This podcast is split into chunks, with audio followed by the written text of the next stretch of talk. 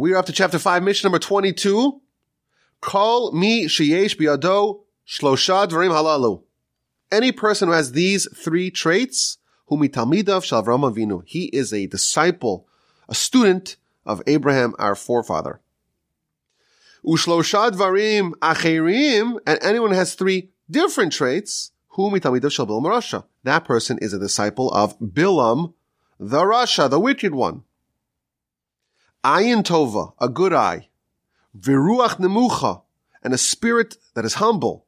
V'nefesh shifala, and a soul that is low, that is weak. Talmidav shel Avram Avinu. That is the markers. Those are the markers of a disciple of Abraham. Whereas ayin ra'ah, someone who has a bad eye, ruach gavoa, an arrogant spirit, v'nefesh rochava, and a greedy soul, a rapacious soul, that those people who have those qualities are students, Talmidav Shal Bilam Rasha, students of Bilam the Wicked. Ma bein Talmidav Shal Avram Avinu Talmidav Shal Bilam Rasha. What are the differences between the students of Abraham and the students of Bilam? Talmidav Shal Avraham Avinu, the disciples of Abraham, our forefather, Ochlim Lomaba. They eat in this world, they benefit from their deeds in this world, V'nochalim, and they inherit Olam the world to come. Shenemar, as it says, quotes a verse in scripture, in Proverbs, lehanchil ohavai yesh, to bequeath to those who love me, yesh, a possession, v'otzrosem amale, and I will fill their storehouses in this world. Aval talmid of Shebil Marasha, but the disciples of Bilam the Wicked One, Yorshim Gehenim, they inherit Gehenim, v'yordin barshachas, and they descend into the well of destruction. Shenemar va'ata leikim to redeem leber shachas anshe domim umirma lo yechtzu yimeim v'ani bach, which translates as, and you, O God, will lower them into the well of destruction, men of bloodshed and deceit. They will not live out half their days. But as for me, I will trust in you. Okay, so we have a Mishnah here comparing and contrasting Bilam and Abraham and Bilam and his students versus Abraham's students. So just some background. Who is Bilam? Bilam is an interesting figure who appears in the book of Numbers. There's a whole parsha dedicated to him and all the events that happened to him. That's Parshas Balak. With the exception of a few verses the, at the end of the parsha, the whole parsha is told from the vantage point of Bilam and the enemies of the Jews. Bilam was a sorcerer who was hired to try and curse the juggernaut that was the Jewish people. The Talmud tells us that there are four people who lose their portion of the world to come, and one of those people is Bilam. And in our Mishnah, we're told the three hallmarks of the students of Abraham, and that is presented in contrast to the three characteristics of the students of Bilam. And the commentaries expand this concept by saying that all positive traits were found in Abraham and in Abraham's students, and all negative traits are coalesced in Bilam. Almost as if saying that the three, the three traits of our Mishnah, having a good eye and uh, a humble spirit and not to be so desirous of things and materialism, those themes really encompass all good character, whereas all the negative character is found in Bilam and his students. It seems from the Torah in this Mishnah that there's an emphasis to study the character of Bilam because never in history do we have a character so corrupt and so evil and someone who has all the negative traits that if you study Bilam, you know exactly what not to do. Almost the exact opposite of Abraham everything Abraham did, you can emulate, even though I will warn you, if you hear a voice telling you to go sacrifice your son, don't listen to that voice, because you're not quite Abraham. But in general, Abraham's character is one that is so laudatory and noble, everything that he did, we're going to emulate. And Bilam, although he portrayed himself as being very righteous and noble, was completely corrupt and wicked. Now it's interesting that our Mishnah contrasts these two people, Bilam and Abraham. Of course, they did not overlap in their story. Bilam is the prophet of the Gentiles, and he tried to curse the Jewish people when they were being led by Moshe. Yet the Mishnah does not contrast Bilam to Moshe, rather Bilam to the founder of the nation, to Abraham. And if you look at the two stories of Bilam versus Abraham in the Torah, you find that their stories are very similar, of course, and opposite. So for example, Abraham is told, those who bless you I will bless, and those who curse you I will curse. That's the promise of God to Abraham in chapter 12 of Genesis. When Bilam is being hired to curse the Jewish people by Balak, king of Moab, he says a very similar thing. Those who you curse are cursed and those who you bless are blessed. Another similarity that we see between these two people. They both went on a three day journey, accompanied by two lads. They both woke up really early to do it and they both saddled their own donkey. Abraham travels for three days on a donkey to go sacrifice Isaac in the Binding of Isaac episode. Bilam travels also on a donkey to go curse the Jewish people. And both of these journeys began with the leader of the mission, the protagonist of the story, the villain, if you will, the story in the case of, of Bilam, waking up early. They're so excited to do it. Abram is excited to listen to God. Bilam is excited to try to curse the nation of God. And they saddle their own donkey. In fact, Rashi tells us that this shows how people's emotions conquer their intellect. Abraham, he was the richest person in the world. He had servants, endless amount of servants. Yet, who saddled his donkey? He did it himself. Why did he do it himself? Because he had so much love for God that that emotion of love conquered the normal course of things. Normally, he should hire, have someone, one of his underlings do the work for him. But love conquers the order. Similarly, Bilam was very rich. He too had plenty of people who would do his bidding. Nevertheless, he woke up early and saddled his own donkey because hatred also corrupts the order. It makes people do crazy things. So they both take these very long and consequential trips, traveling with lads, and are both going to pray. And one is praying to save the people of Sodom. One is praying really relentlessly to spare his enemies. One is praying to spare the wicked. And on the flip side, Bilam is praying relentlessly to destroy the righteous, to destroy his enemy. Abraham, after his prayer is unsuccessful, he walks away. He realizes that this is a fait accompli. He cannot save the people of Sodom and Gomorrah. Bilam constantly tries to find a different place.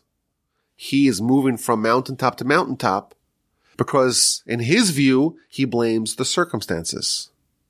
And if you look at the way the, the kind of the failed prayer of Abraham versus the failed prayer of Bilam is portrayed in the Torah, Abraham shavlim komo, Abraham returned to his place, whereas Bilam tried to change the place.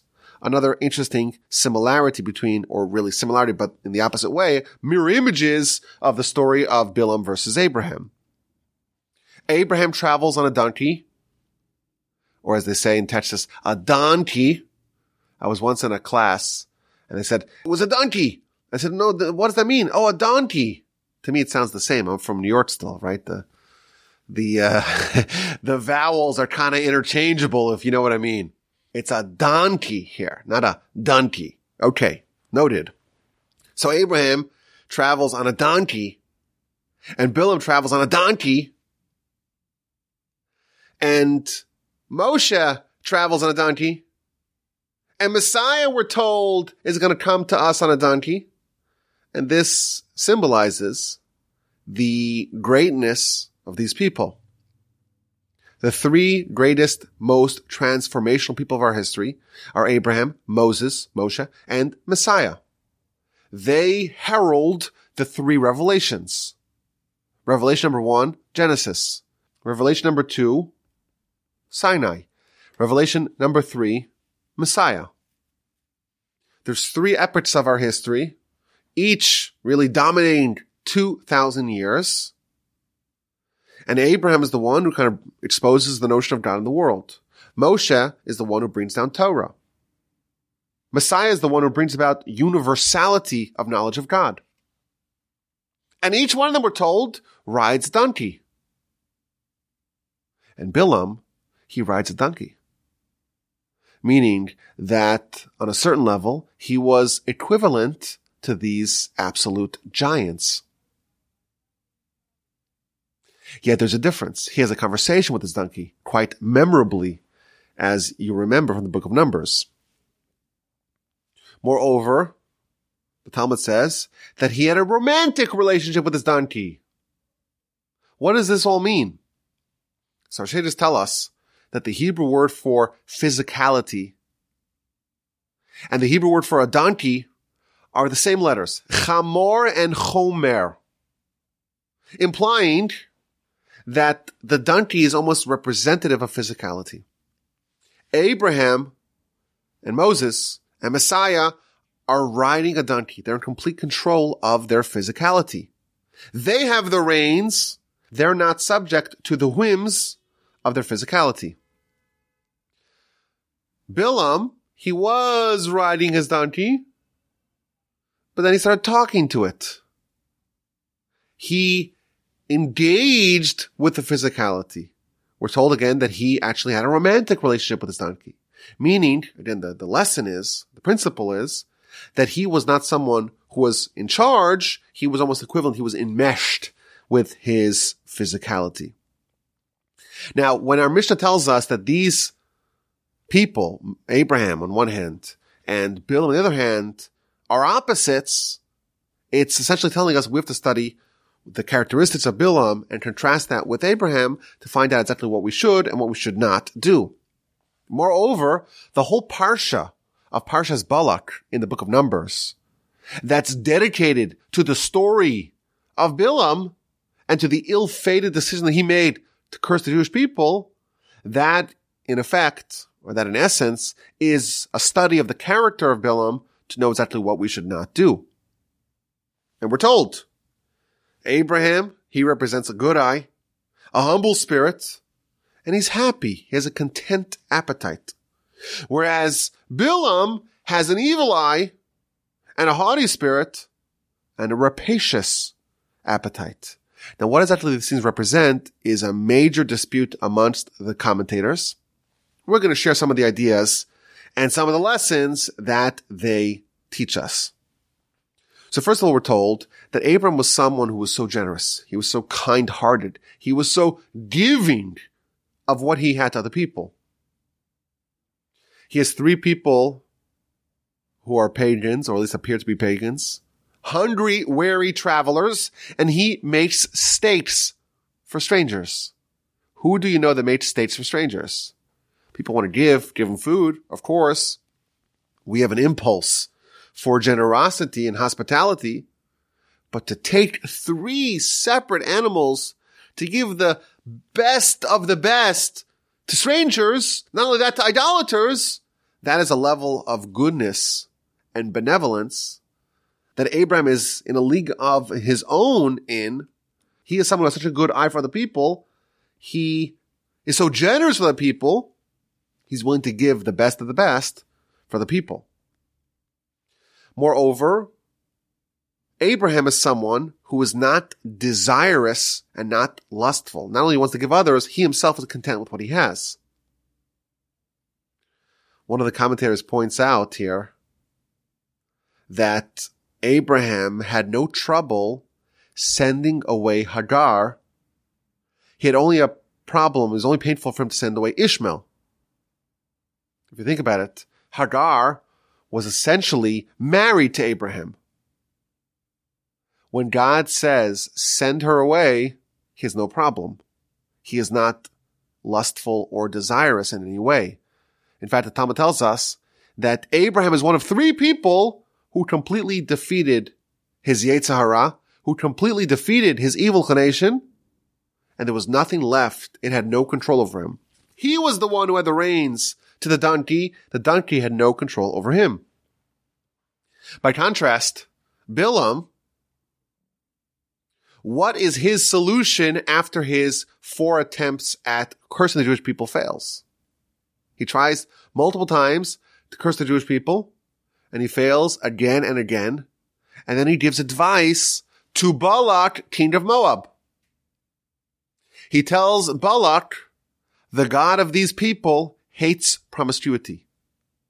Why don't you commission the daughters of Moab and Midian to go proposition the Jewish men, causing them to sin. And once you get them to sin with promiscuity, with immorality, you now have an opening to get them to do idolatry as well. And once they lose their kind of divine shield, then they are vulnerable to whatever you want to do to them.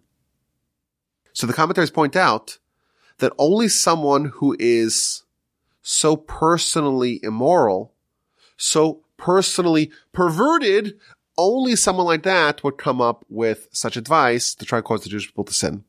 And again, like our sages tell us, he had a romantic relationship with his donkey. He was obviously someone of very low moral character. Now, when Bilam is hired to go curse the Jewish people, Balak, the king of Moab, sends a first cohort of dignitaries to try to woo Bilam to come go curse the Jewish people. And he has a dream where God tells him, don't do it. Don't go. And he wakes up in the morning and he tells the people, I'm sorry, I can't, I can't, I can't go with you. I can't go with you, implying because you are not dignified enough. You're not respectable enough. You sent me the undersecretary, not the secretary and therefore I'm not going to go with you. And therefore Balak has to send another cohort of even more important dignitaries to try to woo Bilam. Part of the character of Bilam is that he would only associate with the highest people. He had a, what we would call today, classism. Who do you associate with? You're a small person you're not wealthy. You're not powerful. I don't see you. I look right over you. That is the characteristic of Bilam. Who does Abraham interact with? The low people, the simple people, the hungry people, the weary people, the travelers, the stragglers. Abraham is someone who does not have this haughty spirit of saying, Oh, only the most important people am I going to deal with. Abraham wants others to flourish. He's happy with their successes. The way he relates to his enemies is quite noble. Whereas Bilam, he prays for the destruction of the Jewish people. Abraham has no envy. Abraham is not desirous of things. When Abraham has an opportunity to amass all of the whole world's wealth, he spearheads the victory of world war all of the booty was his. He could have essentially conquered all the wealth and power of the world. And he responds, I don't want not a string or a shoe strap of this booty. He's not desirous of physical things. He's not interested in materialism. Whereas Bilam, he has a rapacious desire for other people's stuff when he tells the people he can't go with them, he says, if Balak will give me a palace full of gold and silver, I cannot violate the word of God. Rashi tells us that this shows us how much he actually desired wealth and power. I am in fact worthy and deserving of having a palace full of gold and silver. And that is the characteristic of Bilam. Now, one of the commentaries here says, says something very fascinating. He says that what indeed is underpinning the differences between Abraham and Bilam? Abraham is someone who he's very happy with, with his lot. Whatever he has is, is good. Other people he wants to give more to. He wants to benefit other people as well. He's not envious of the goodness of other people. Where does this come from? Naturally, even small children, they want more, and then someone else takes their toys, and suddenly they're desirous of those toys. Yet Abraham is operating with this completely upside down way of looking at the world. Whatever he has is plenty, and other people don't have enough. So the commentator points out, the Chassid Yavitz, he says that someone who has this quality, it's evident that they are operating as a soul. What matters to the soul is the heavenly agenda. It's the heavenly coffers. The soul cares about the eternal world. The matters of this world are inconsequential. It's immaterial. You're here for 70, 80, 90 years, and that's it. You just need enough fuel here to survive your journey. That's the attitude of the soul. Abram had the attitude of the soul, and therefore the things here that it didn't matter to him so much. He wants other people to be happy. Let them be happy. Let them have plenty. To him, it just it didn't strike him as being important. Abraham has tremendous humility. When these three travelers come to his door, he says, come, come, join me. Come to my sir. I'm your servant. He calls people to come to his house. He's their servant. He compares himself to dust and ashes. Now, again, it's important to remember when we're talking about Abraham, he wasn't this weak, feeble person. Quite the contrary. He was a ferocious debater. He was someone that would kind of spread the word of monotheism throughout the world. And he would gather crowds and persuade them. He was very influential. He was very sharp he would engage in polemics. And he wasn't a pushover. Nevertheless, he didn't have arrogance. He recognized that everything came from God. And he was able to view other people in a positive light. So essentially what we're being told over here is that all the good character is found in Abraham and all the bad character is found in Bilam, and we have to make a choice. Who do we want to emulate? Do we want to follow the ways of Abraham? Do we want to be a student of Abraham? Or do we want Bilam to be our master? Maybe the most amazing part of this Mishnah is that all of us, you know, Abraham lived, I don't know, 3,700 years ago, a long time ago. We can still be his student. His academy, Abraham's academy, is still taking in new applicants. What does it take? What are the criteria? What are the requirements to be a student of Abraham? All you need to have is sterling character, goodness, wanting other people to flourish, humility, kindness, benevolence. That's all it takes. And you too can be a student of Abraham. I did see an amazing comment in the Sfas Emes. He says if you look at Bilam's story, it does imply, if you look at it just in isolation, you take little snippets, little quotes from Bilam's story, you can learn a lot of great lessons.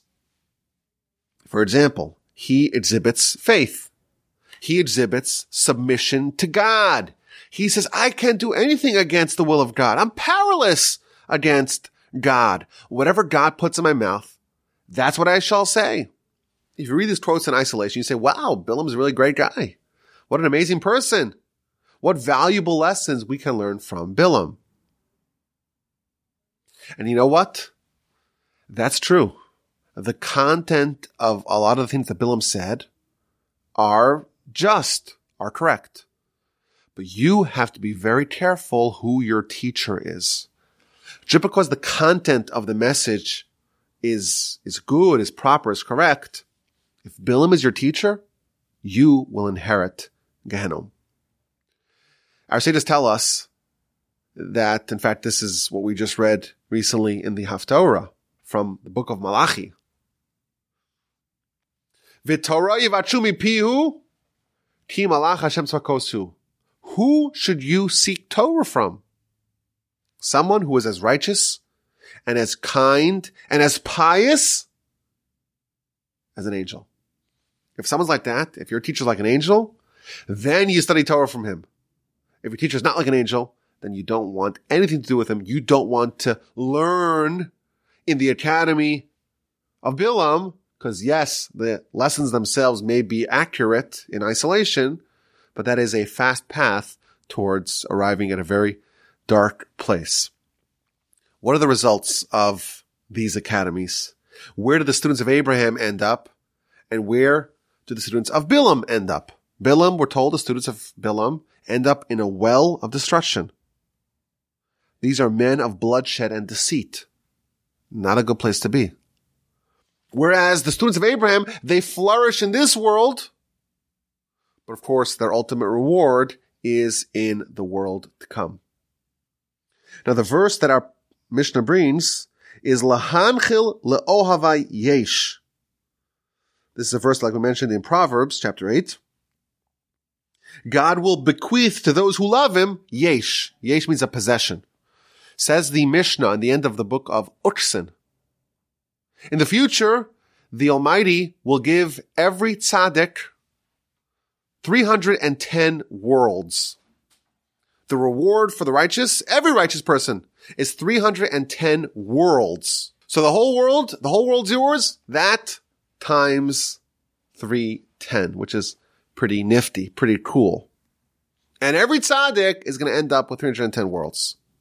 Why is there a specific number, 310 worlds? Where does that number come from? So one of the explanations is, you know, how many mitzvahs are there? If you count all the mitzvahs in the Torah, how many mitzvahs do you have? You have 613. 613 is a very important number. That's how many mitzvahs we have. But the truth is, there are seven more rabbinic mitzvahs. So the total amount of mitzvahs that we have are actually 620. Half of 620 is 310. A person who's righteous does all 620 mitzvahs and therefore merits 620 worlds because every mitzvah is a whole world. But the problem is, is that you have to give up half of it. Half of your mitzvahs or half of your worlds go to all the people who helped you get there. We have a concept called a Yisachar and Zavulun agreement. Two brothers, one studies Torah and one supports that financially, support that endeavor financially. The people who support the endeavor, they take half the worlds and therefore every tzaddik ends up with 310 worlds. It's a pretty good bargain, this Mishnah. We're told we can still be students of Abraham. We can have an amazing life over here and we can merit 310 worlds in the afterlife. Or the other option before us, we can be a miserable chap like Bilam, have no friends in this world, and end up in a very, very dark and awful place of punishment in the next world. And we, of course, should choose our world and our master, our teacher. We should choose that very wisely. I thank you for listening. My email address is rabbiwolbe at gmail.com.